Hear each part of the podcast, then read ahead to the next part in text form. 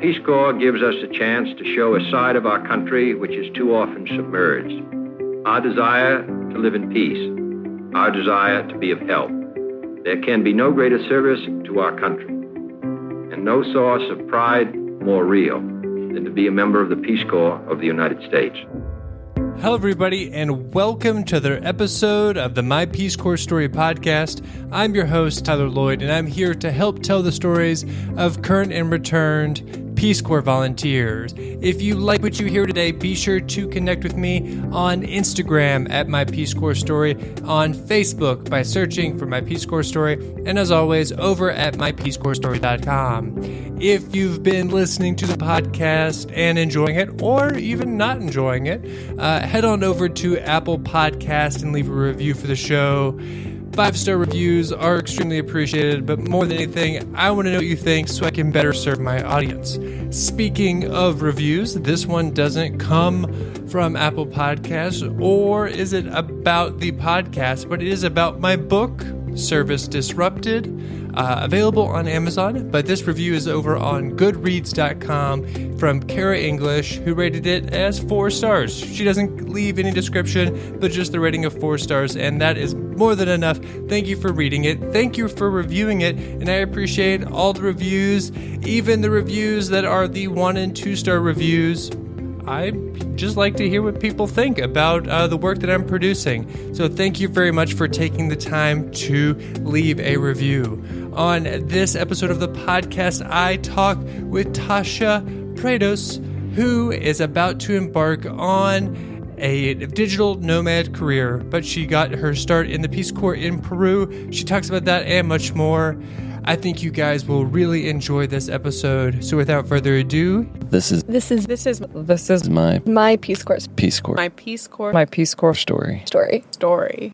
My name is Tasha Prados. Uh, I did Peace Corps in Peru from 2011 to 2013 as a water and sanitation volunteer, and this is my Peace Corps story.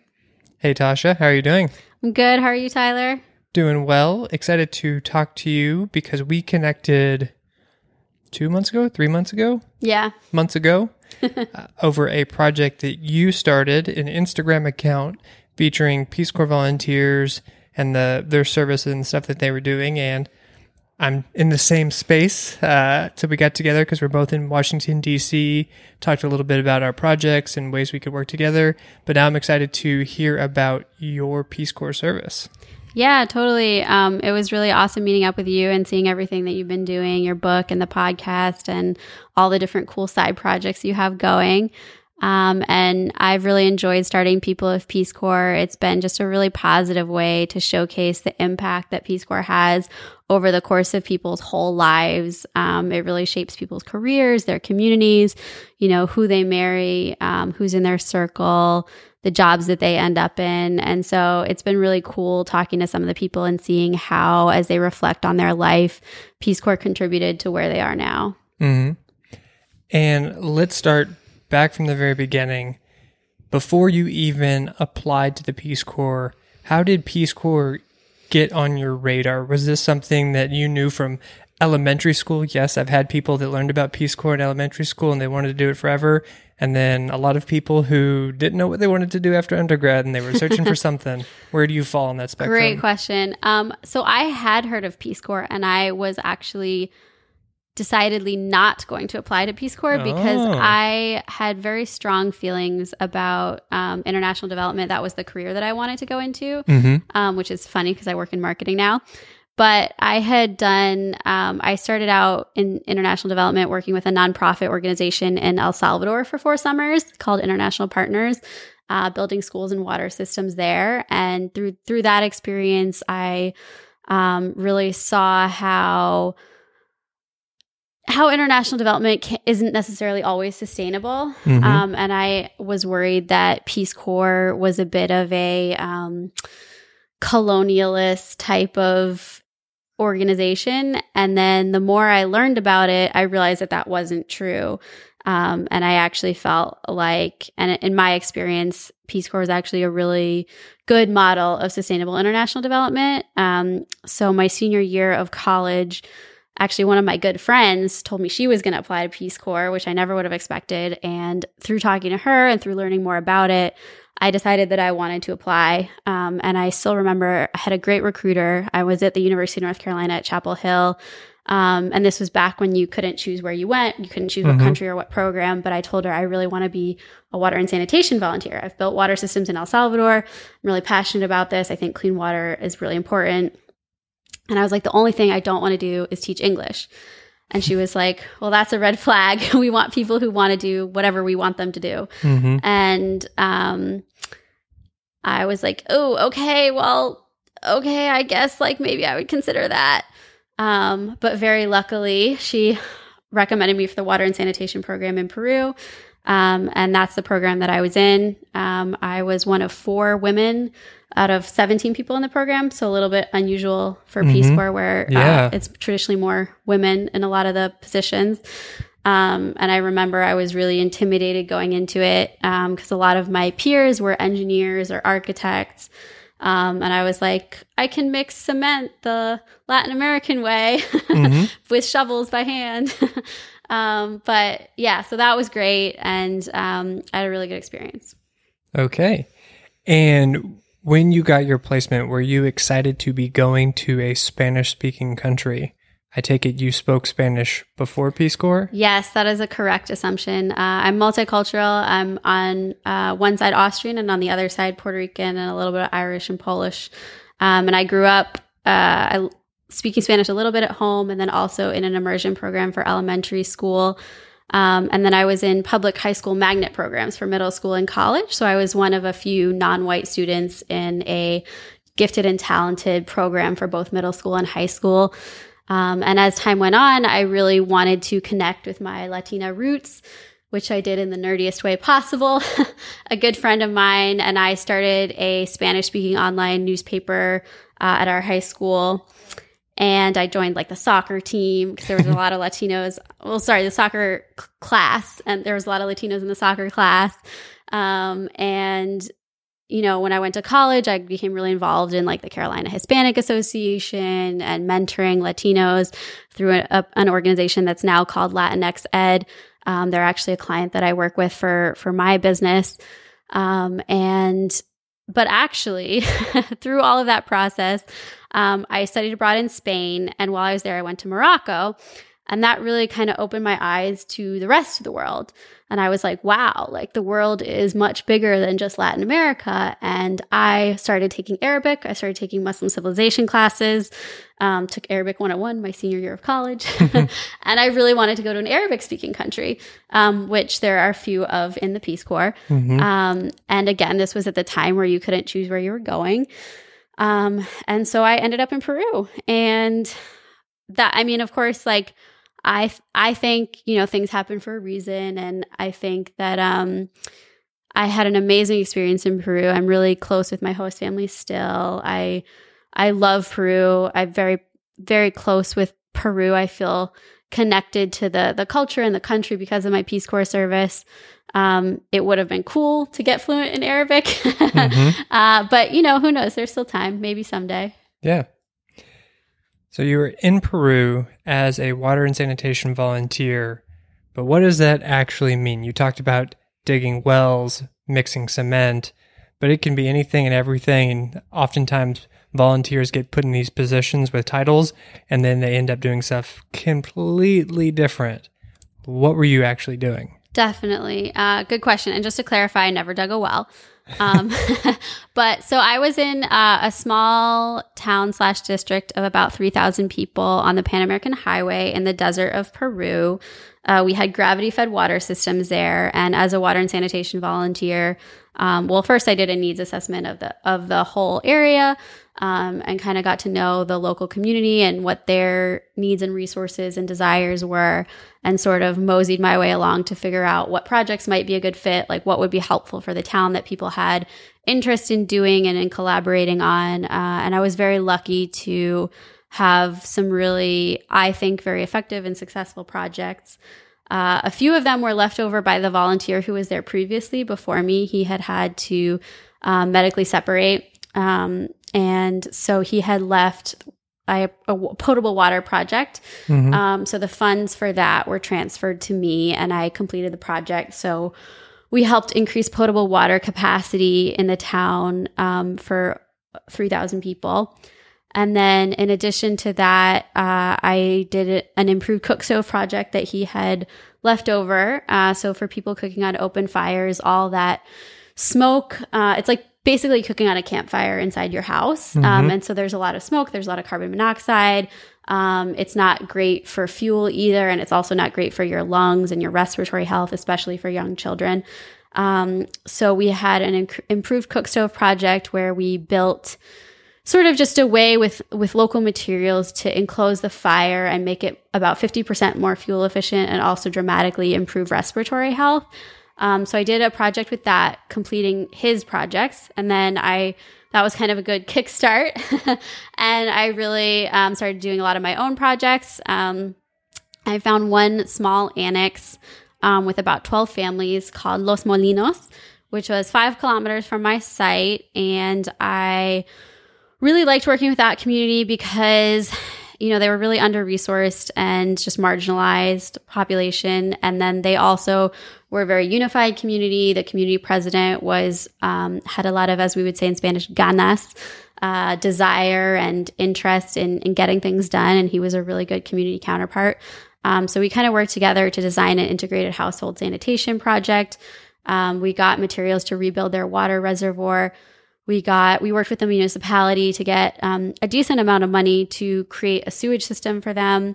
They didn't have bathrooms. They were just going to the bathroom in the field outside.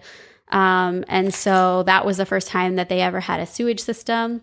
Uh, and the volunteer who came after me um, built bathrooms to accompany the sewage system that are now being used. Um, we also did uh, improved cook stoves and they luckily in that community had a guy who um, I guess is like a mason, you would call him maybe in English. Um, and so I taught him how to build the stoves. And that way, I figure after I left, he could help repair any of the stoves or build new ones um, because, you know, these stoves are made out of like adobe and brick and sand and mud. And so they have a limited shelf life. Yeah. Um, and I figured after I left, he would be able to repair them and keep them going. Um, and then I also did a lot of sanitation and hygiene education with them, just talking about the importance of hand washing and how kind of sickness is transmitted and how to avoid that by having clean water boiling and chlorinating your water or disinfecting it with the sun. Um, because the water in Peru doesn't come out of the tap drinkable like it is here in the US. You have to treat it in most places actually, I'm sure everywhere, including in Lima, uh, to be able to drink it safely and make sure there's no viruses or bacteria or parasites that are going to make you sick. Um, so, just doing a lot of education around that. And then I had a lot of other projects as well. I worked with local nursing students on an HIV AIDS education project. Um, and that was really cool because then they, I taught the nursing students and then they taught the local high school students. So we actually reached the entire community and we even did a radio show. Uh, we also had a radio show uh, in the me and a couple other volunteers in a nearby province. So that reached even more people, uh, several thousand people, um, talking about how to prevent HIV and AIDS and other sexually transmitted diseases. Um, just because the sex ed there is not really a thing.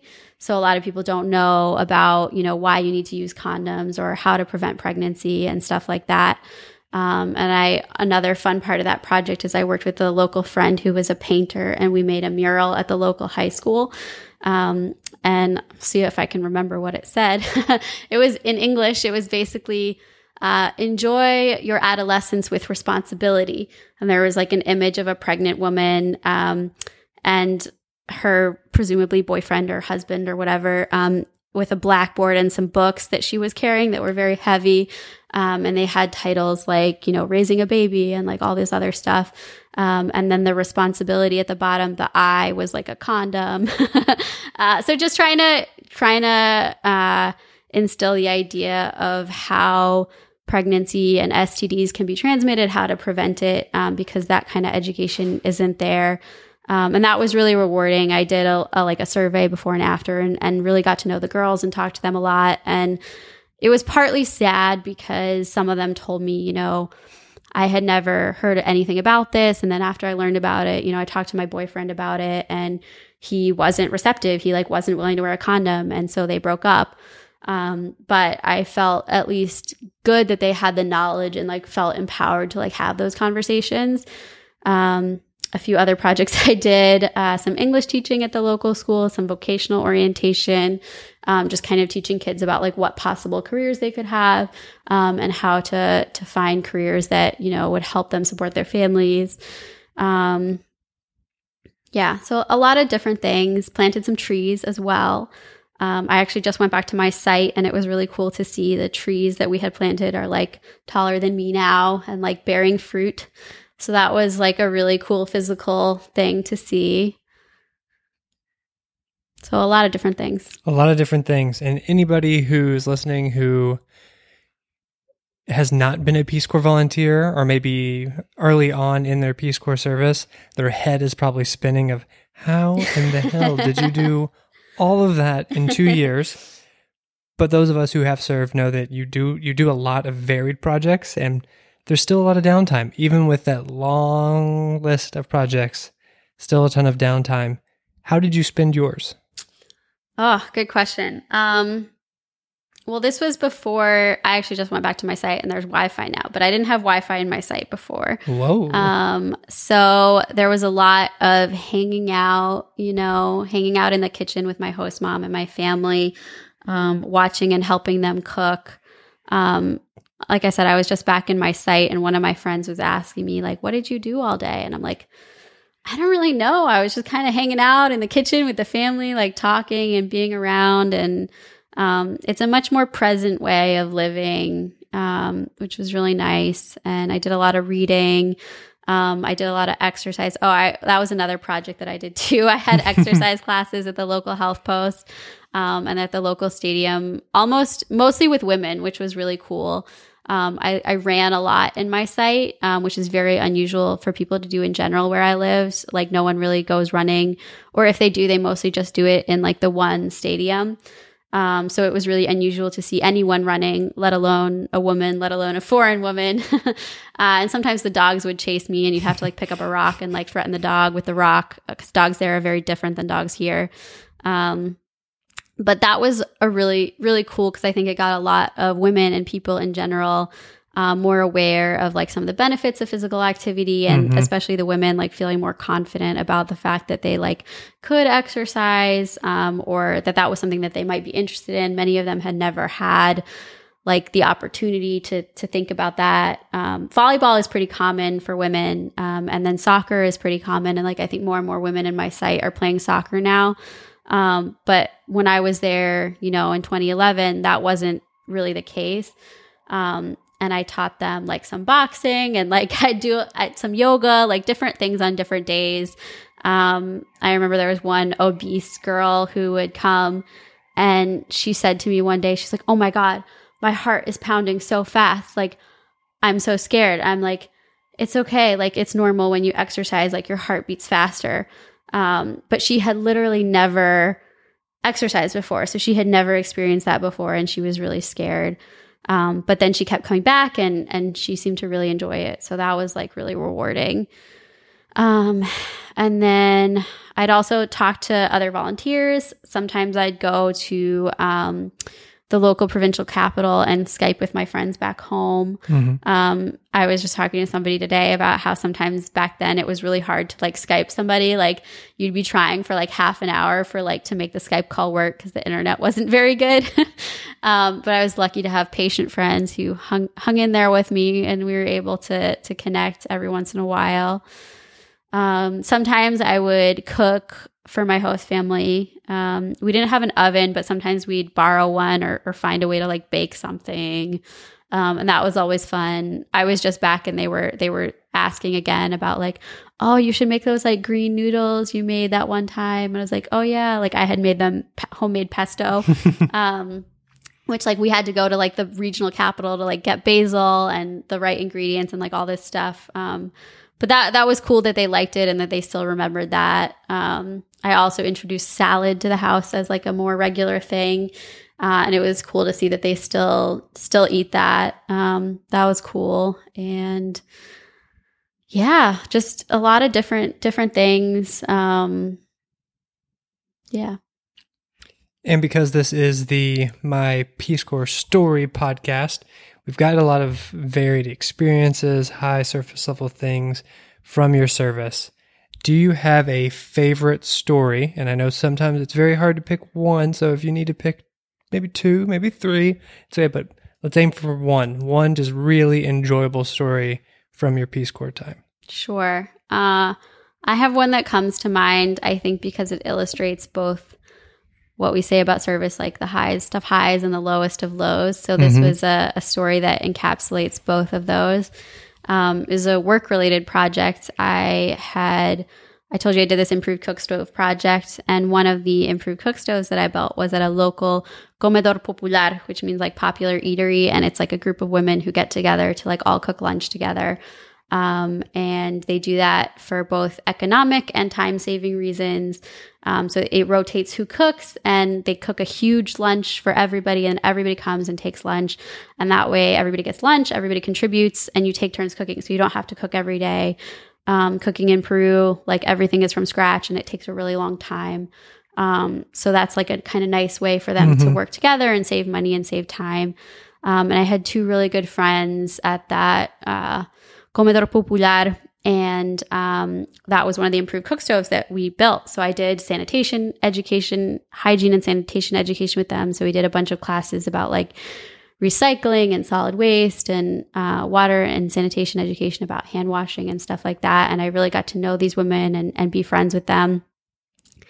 And I told them about the improved cook stoves, and I was like, this would be a really cool way for you guys instead of cooking on this open fire. You know, you could save some money because you'd save firewood, and then it would also be better for your respiratory health. Um, and they were like, yeah, like we hate cooking on the open fire. Like it's so hot and like it really makes our stomach like ache, they would say. Um, so this seems like a really good idea. So they contributed some some materials and and I got a grant to get some materials as well. And then they were gonna all come and we had this beautiful Sunday. Like it was like one of the best days of my whole Peace Corps service. Like everyone who was involved with the comedor came and helped build these two cook stoves. And we had, you know, men and women and children, everybody was working together and like carrying buckets of water and mixing mud and putting in the ash and the the paja, which is like sawdust, and like mixing all the materials together. And it was just like such a beautiful day. And I was like, oh my God, this is the best day ever. Like, I can't believe it. Like, we built these two cook stoves and like they're so great and like it's awesome. And it was just such a great day.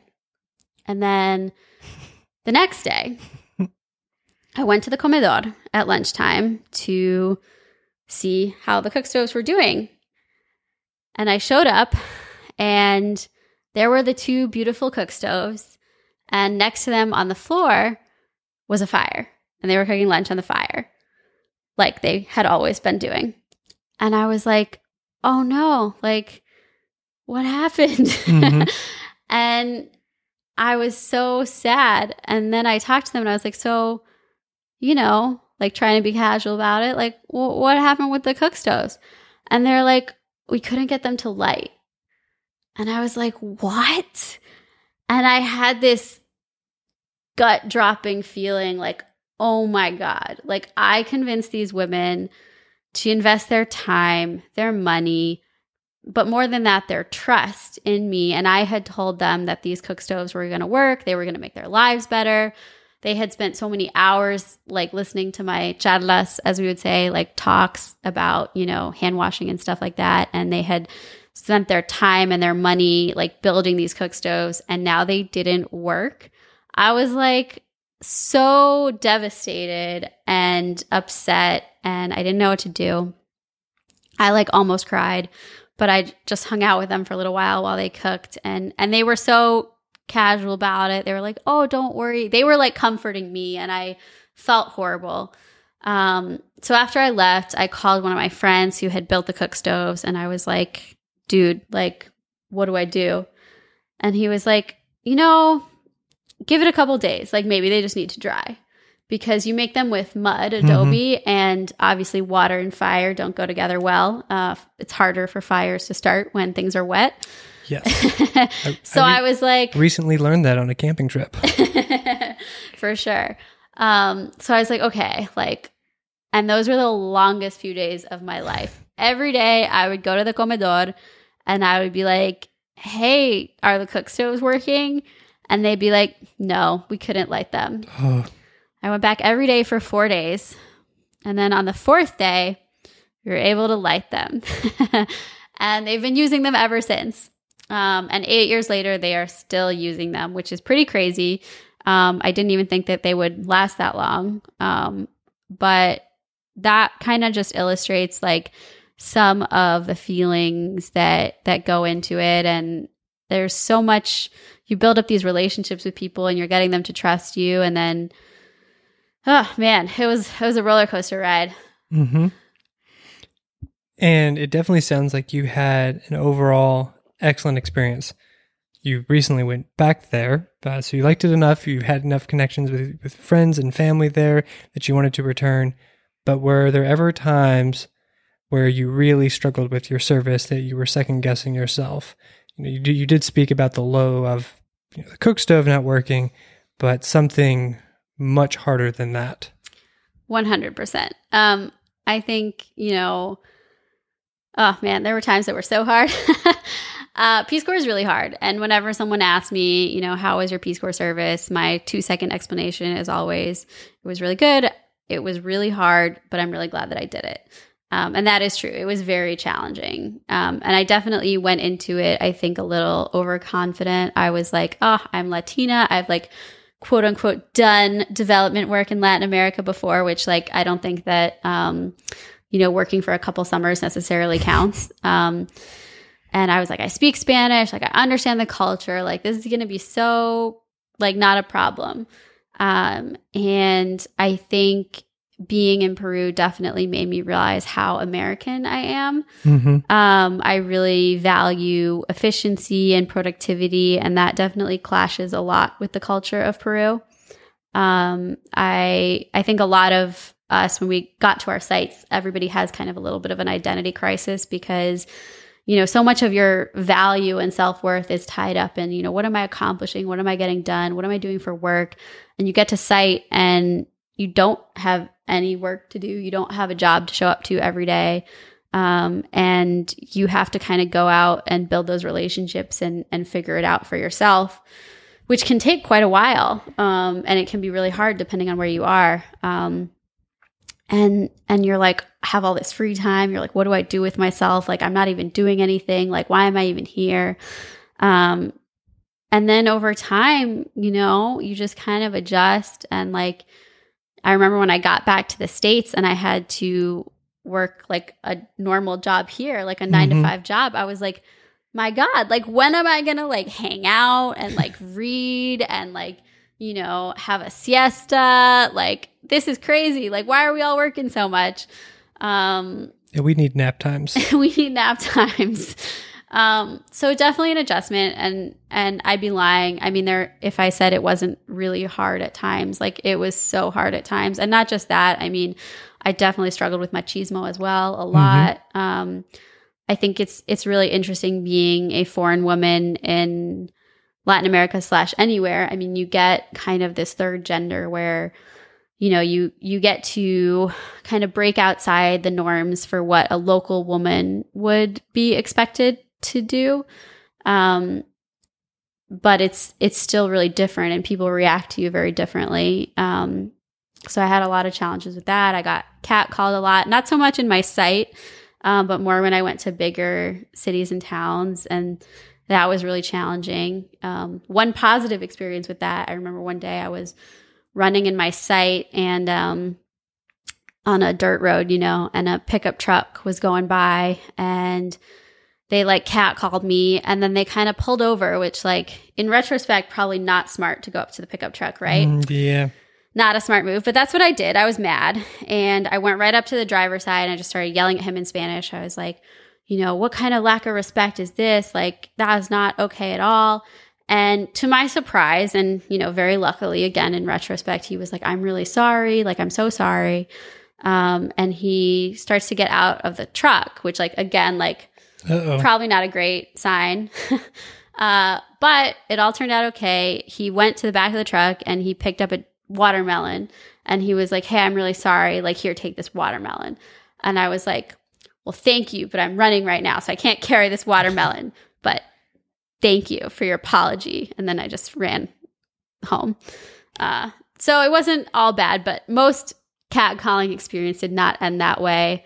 Um, one time I uh, I got so frustrated with it, I started spitting on the ground whenever someone would cat call me. Not a smart move. Um, did not work out well.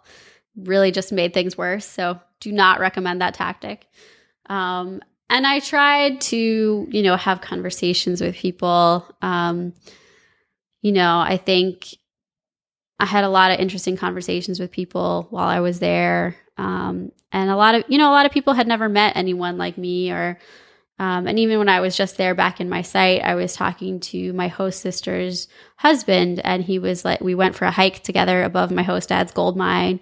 And he was like, Yeah, I really love hiking. Like, I'm always trying to get Carmen, my host sister, to like come hiking with me. And like, she just doesn't want to. And I'm like, Yeah, but like, you have to understand, like, she, she grew up in this culture where like that sort of thing wasn't expected or encouraged of her. She doesn't have that custom. And, and it, it's hard to to try something new when when it goes against like the norms that you've been raised with and like everything that you know.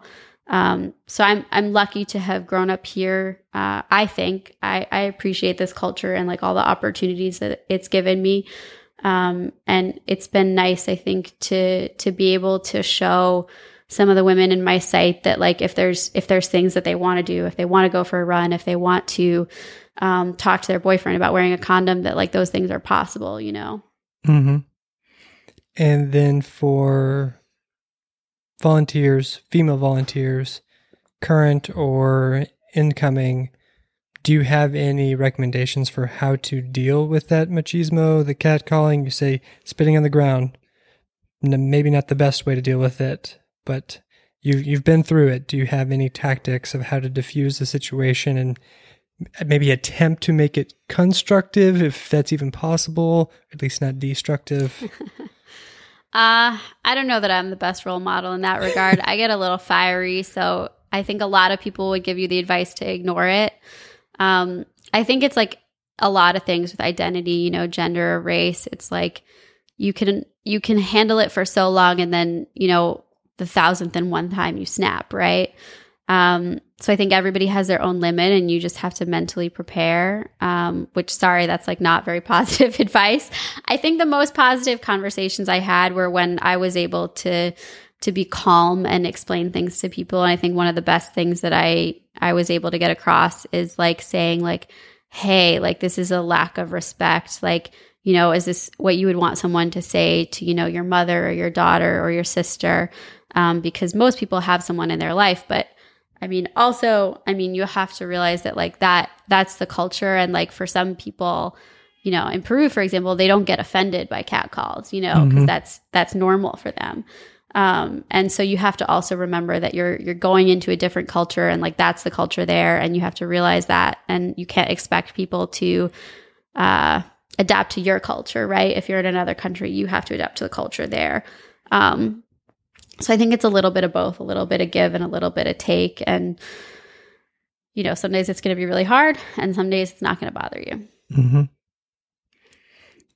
And now being back in the United States, I know you were just there, but is there an overarching thing that you miss from your time as a Peace Corps volunteer in Peru? Hmm. You know, I definitely miss every day being an adventure. Um, you know, you never really know where the day was going to end up, I think, in Peace Corps. Mm-hmm. You know, you might start out being like, oh, I'm going to go visit my uh, little annex town to check on this or that or visit with that person. And then you might get invited to be the godmother of a footbridge or um, go to a random dance party. Um, so you just kind of never knew. And, and, it was really that was really cool and i think also just the the relationships and the people that i met you know um, i was really lucky to meet a lot of great people and a lot of people who are very generous and patient um, you know with their time and with their friendship and um, just really giving, loving people. Mm-hmm. And you talked about that you had some apprehension at the beginning of doing Peace Corps because you had seen international development that maybe wasn't the most sustainable. Then you thought that Peace Corps could actually be. You liked the idea of it. You were a volunteer. You did a ton of projects. We heard the, the laundry list. Now you just went back eight years later. How'd you do? I think I did pretty well. um, and I can't take all the credit for that. You know, uh, I was very lucky to work with good community partners. I had a really supportive local government that gave me funding and support. Um, not everyone has those things, you know, Mhm. so it's not like I did it in a vacuum. It's not like I did it. It's like we did it. Um, you know, the sewage system, for example, that we built is still working. Um, people are using their toilets. Um, I think a big part of that is being in the place and knowing the people and getting to know the people and making sure that they are invested in the project. Um, I think where a lot of NGOs and aid work goes wrong is when you're giving things to people for free, when you're not really there, um, when you're having other people do it, when you're not having local people do it. Mm-hmm. Um, for example, I mean, I've seen like bathrooms turned into chicken coops. Yep. uh, I've seen bathrooms where the hinges rusted because the town was on the sea and no one thought to use like galvanized metal. Um, so there's so many things that go into something that are beyond, um, like, okay, this person doesn't have a bathroom. Like, let's build them a bathroom. It's Mhm. not as simple as that. You really need to understand the place and the culture and how it functions um, and what is going to be a, a solution that fits into people's lives and works for them and not just you know what you think is going to be the best Mm-hmm. And you left Peace Corps and then ended up not going into international development, right? yes Uh, what have what have you been doing since Peace Corps? well uh, after peace corps uh, I, I mentioned near the beginning that um, i was really interested in uh, arabic and muslim civilization in the middle east. And so after peace corps i worked at a think tank called the middle east institute in dc um, i got a part-time job as well as managing director of operations at a local startup. Um, and then after my internship ended i realized i needed more than a part-time job. So I started working at the Embassy of Afghanistan here in DC directly with the Afghan ambassador to the United States, uh, managing media relations, which was a really amazing experience. Um, from there, I worked at the United Nations Foundation, um, and now I work at Ogilvy, which is an advertising firm. Um, and after that, I have now started my own business um, where I work with uh, nonprofits and entrepreneurs doing business and marketing strategy consulting. Mm-hmm. What exactly are you doing with your your new job? You're a the only employee. You're, Yeah. you're it. You are a company of one. yeah, so uh, I'm basically freelancing. I have my own company called Duraca Strategic, and Duraca is Puerto Rican for tough cookie. It was my nickname growing up. Um, and what I do is I work with you know small businesses, small to medium sized businesses, entrepreneurs, nonprofits, um, and I really try to customize uh, my approach depending on the needs of the organization. So I'll try to understand your business goals and needs and what you're trying to achieve and any problems that you have, and then work with you to find ways to get there.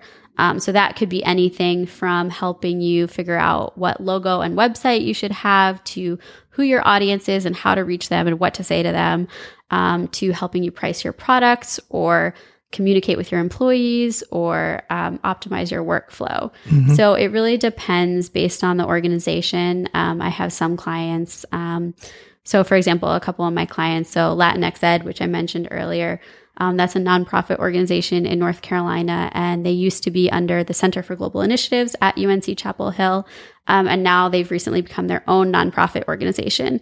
Um, and the co-executive directors are on like the Forbes 30 under 30 list. It's a really amazing organization. Uh, so I've helped work with them to help them identify, you know, who they are as an organization, what their brand is, what their position is, where they fit in in North Carolina and in the US in terms of um, their specialty focus area, right? Which is improving education for Latinos, um, helping support immigrants, helping support undocumented students, um, help them kind of not only figure out how to create a website and a new logo, but really help them understand who they are as an organization, what they're trying to do in the world, um, who they're going to reach, and how they're going to do that. So, really, everything from branding and marketing strategy to messaging um, and even visual identity development and website development.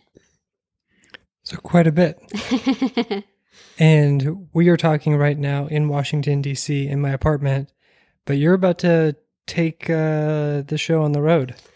Yes, I'm going to become a digital nomad, um, which I have kind of been daydreaming about for a couple years. And I've decided now is the time to make it a reality. Um, so, what that just means for people who aren't familiar with the term is it means that you have kind of a location independent business where you can work remotely or you don't need to be in one physical location and you kind of move around. Um, so, I'm going to start, I'm going to go to a wedding in Hawaii, then I'm going to go to the West Coast and see some friends and family. Um, and I'll actually be doing some workshops there with local Return Peace Corps volunteer groups on branding and marketing strategy. Um, and then from there, I'm going to Bali and I'll be in Bali for a couple months. And then from there, I'm going to go meet up in Malaysia with my mom for Christmas. We're going to go to Angkor Wat together in Cambodia. Um, and then from there, I'll probably go to Thailand and then mm-hmm. work my way around Southeast Asia to start with. That's the plan. and what was the final deciding factor? Because I've also probably many people have dreamed of digital nomadism. Like that sounds awesome.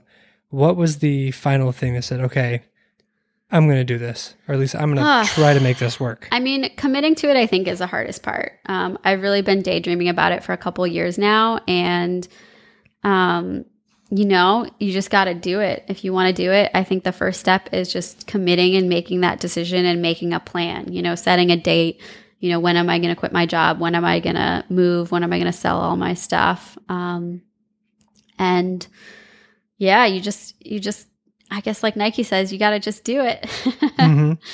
Do you have any tips for anybody who maybe has their own side hustle thing? They've got the the nine to five, and then they have their yeah. five to nine, and they'd like to make their five to nine their nine to five. If if, if that's not confusing enough to to people listening, uh, but what advice? Yeah, I think um, starting with a side hustle, I think is really good advice. You know, figuring out like, is this something that you could do and that you want to do? Um, and like I said, committing, making the decision, setting a date, making a plan. I, am a big list person, so making lists of all the steps you need to take, all the things you need to do.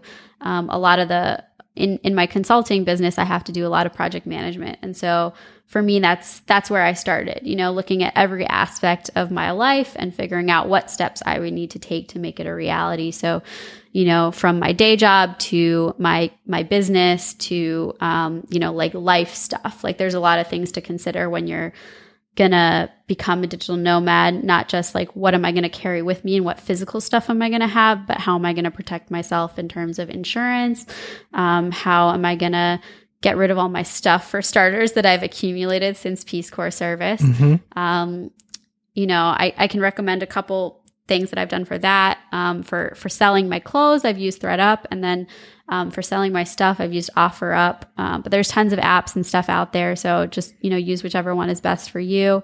Um, letting your friends and family know when are you going to do that. Um, having a goodbye party just to kind of have like an official send off. Um, and see everybody before I leave because I don't know how long I'll be gone for. It's mm-hmm. a little bit open ended, um, which is both scary and exciting. Uh, but I figure if the business doesn't work out, I can just, you know, travel for a bit, spend my money, come back and get a job. And I think that. Um, so for me, like mental preparation is a really big part of anything. Um, and I think knowing that worst case scenario for you um, is really important. And then, of course, there's the financial side of things. You know, before embarking on something like this, um, and again, being a digital nomad, you don't necessarily have to have your own business. You could be working remotely for a company, in which case you don't need to worry about this as much. But for me, you know, starting my own business, it's important to save up a lot of money so you have mm-hmm. some sort of cushion. Um, so that's a really big factor for it as well. Good tips. I'm taking mental notes right now. uh, is there anything else that you wanted to touch on about your your Peace Corps service and how your Peace Corps service has maybe affected your career and your desire now to be a digital nomad. Anything that's it is literally an open mic for you to tell us anything that else that we need to know. Yeah, I'm I'm very grateful for my Peace Corps service. You know, I think it definitely is a big part of who I am and how I approach things. Um, I feel like Peace Corps really made me very resilient and independent. Not that I wasn't already, but I think it really helped reinforce those characteristics. Um, you know, you really have to learn to be flexible and adapt and, and be resilient and self reliant. Um, and so I really felt like after Peace Corps, you know, you could drop me anywhere in the world and I would be okay. Um, I don't know if that's totally true, but that's how I felt. Um, so I think, you know, it really helps, you know, you develop a lot of skills in terms of learning how to step into a new culture, into a new place and be respectful and adapt and be open minded and try new things. And, and that's how I approach things. Um, I love trying new things and, and getting to know new cultures and, and meeting new people. That's something I really love and enjoy. And that's a big part of why I want to be a digital nomad. Okay. And if anybody is interested in following your digital nomad journey, learning more about your company, where can they find you? Great question. Um, the best place you probably can just follow me is on Instagram at T period P R A D. Uh, at T period P R A D. That's my Instagram handle, T Prad, because my name is Tasha Prados. Um, and the business is Duraca Strategic. Um, so that also has a website. Um, and Duraca is spelled D U R A C A strategic. I think you know how to spell that. Mm-hmm. Um, and so I'll be I'll be posting there, and then also people of Peace Corps. Um, I'd love for you guys to check that out, um, and feel free to share your stories. That's just at people of Peace Corps on Instagram. Awesome. Thank you very much for spending some time with me. To close out the show, do you have a favorite quote or local saying that you would like to share Oh, like from my site. from your site? Ooh, good one. Okay. A good one I'll, I'll leave you with is así es. Uh, a lot of people say that in my site, and that just means, you know, it is what it is. That's how it is. Uh, and I like that a lot. Well, thank you. It is how it is. I wish you the best as you start your digital nomad journey. Thank you for spending some time with me and letting us know a little bit more about you and your service. Thank you so much, Tyler. This is awesome. And there you have it, another episode of the My Peace Corps Story podcast. Tasha, thank you for coming on the show and sharing your story. Listeners, thank you for spending some time with me and Tasha as we explored her Peace Corps service and what she's up to now. If you would like to share your story on the My Peace Corps Story podcast, reach out. Head on over to mypeacecorpsstory.com, find one of those buttons that says share your service or share your story, click it, fill out the form, and I will be in touch. If you want to learn more about my Peace Corps story, you can find my book on Amazon at uh, amazon.com. Uh, it's called My Service Disrupted. So head on over there, pick that up. I just got distracted because my fiance just walked in the door as I'm recording this, but that's perfectly fine. I'm going to keep it rolling because I like to do these in one take. Uh, but yes, if you want to find out more about my service, I've done a few episodes on it, and I wrote a book about it. So uh, check that out if you are interested. Once again, it is Service Disrupted, available on Amazon. Thank you very much for listening. Until next time, remember every volunteer has a story. What's yours?